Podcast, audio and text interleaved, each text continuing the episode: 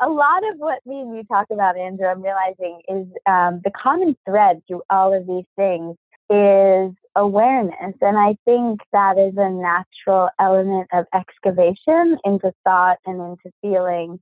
and into one's experience is the awareness you bring to it. Absolutely. The awareness of being in a in a loving connection and a loving partnership or having an experience of love